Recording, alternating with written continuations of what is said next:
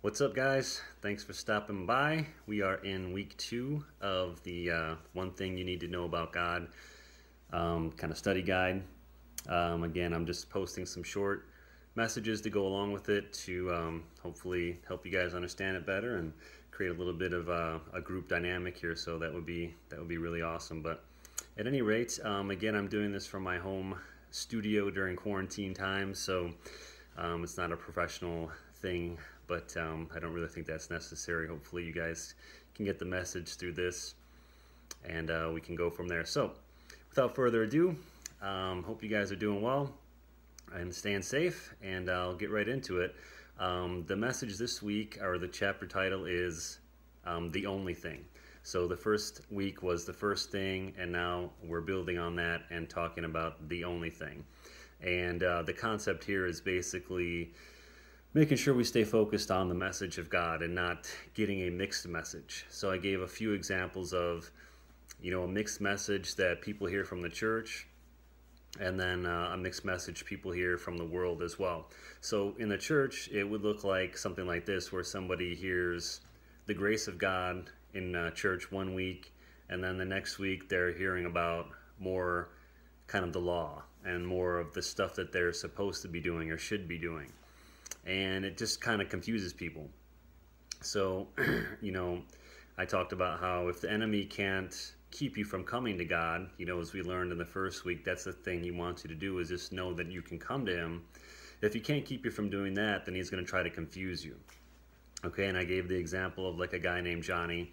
And just, you know, it's something that I see I've seen over the years, is where, like, you know, somebody might go through some hard times and then finally, you know, turn to God and, you know, have some really sweet, awesome times with God in the beginning. They start hearing some awesome things about the grace of God, you know, and they kind of have this honeymoon phase. But then shortly after that, you know, they're being taught about all the stuff that they should be doing, and it kind of becomes more of a burden.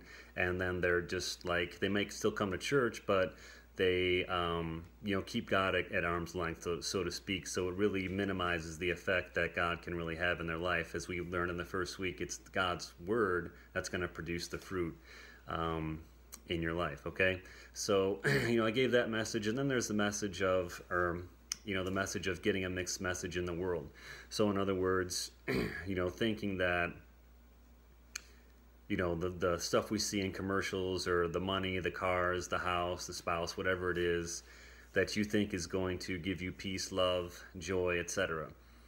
And it's not that there's anything wrong with those things, but you don't want to be finding your worth and value in life in those things. Okay, that's what the Bible will, that's what will happen. The Bible calls it, your hope is deferred. Okay, and there's a few things I can say about that. One, biblical hope is not like the world's hope, where, like, you hope that something is going to happen in the future. Biblical hope is like you have a confident expectation of something. So if your confident expectation is in the world, your hope will be deferred. And there's one translation, and it's the Message version of that scripture. I think I put it in there. It's Proverbs 4:23, if I didn't, just in case. But in that version, it says, hope deferred leads to unrelenting disappointment. Okay, so again, hearing a mixed message can defer your hope and can lead to a life where it really makes the word of God of no effect in your life. And that's not what you want. You want to be hearing a consistent message. Okay, so I gave another example of, like, when I was coming up, you know, one of my idols was Jay-Z. I wanted to be like Jay-Z, and just thought he was the coolest, and you know, like I said, wanted to be like him. And then there's an example, kind of like a guy like Jay-Z in the Bible, and his name was Solomon. And I kind of gave that example of how he had everything. I mean, he was, like, richer than Bill Gates, Warren Buffett, and Jay-Z combined. I mean, he had, like, unbelievable amount of money. And in one of the books that he wrote, Ecclesiastes, at the end, he basically said, you know, we spent all this money going after trying to find, you know, life, basically.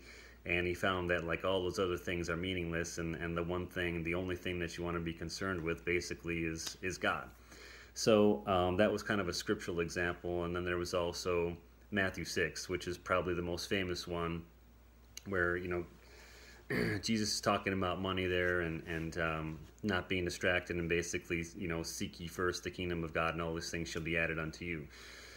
So, you know, I just want to make the point that, like, seeking God doesn't mean that, you know, you don't do these other things that you still like to do. You know, you can still enjoy your family and your friends and hobbies, etc. You don't have to suffer and give it all up. You know, you don't lose the things when you seek God. Okay, so I just ended by kind of saying, you know, don't let the devil convince you of the lie that life with God is not fun and full of labors. Okay, so, you know, that's the main point that I wanted to get across in this chapter, is just make sure that you're not hearing a mixed message, and really talk to God and pray, you know, about the message that, you know, God wants you to hear.